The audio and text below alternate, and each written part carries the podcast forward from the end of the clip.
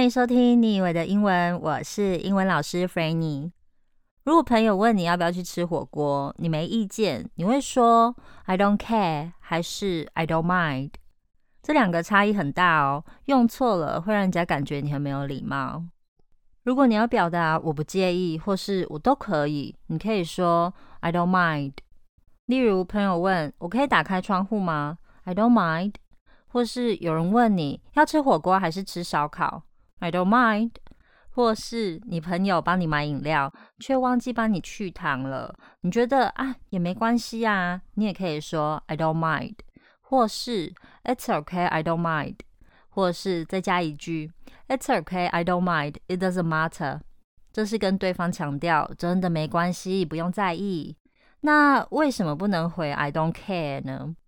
因为这句话不是我都可以哦，我没关系哦，而是你对对方说的那句话完全没兴趣。例如，有人问你：“哎，我们要去哪里吃饭？”I don't care，意思是随便啦，我没吃都没差。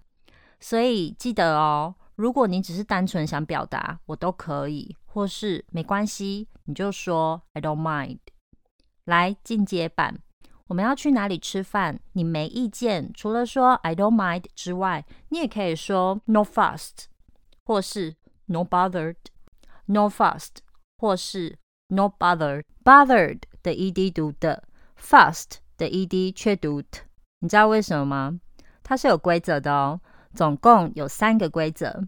先来看字尾是 t 和 d 的单字，加了 ed 会读 id。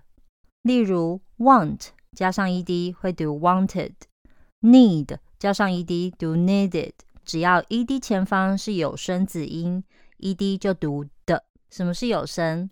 来，你把四根手指头放在喉咙前面，有声呢，喉咙就会震动。例如 g g g，无声呢，它就不会震动。例如 k k k。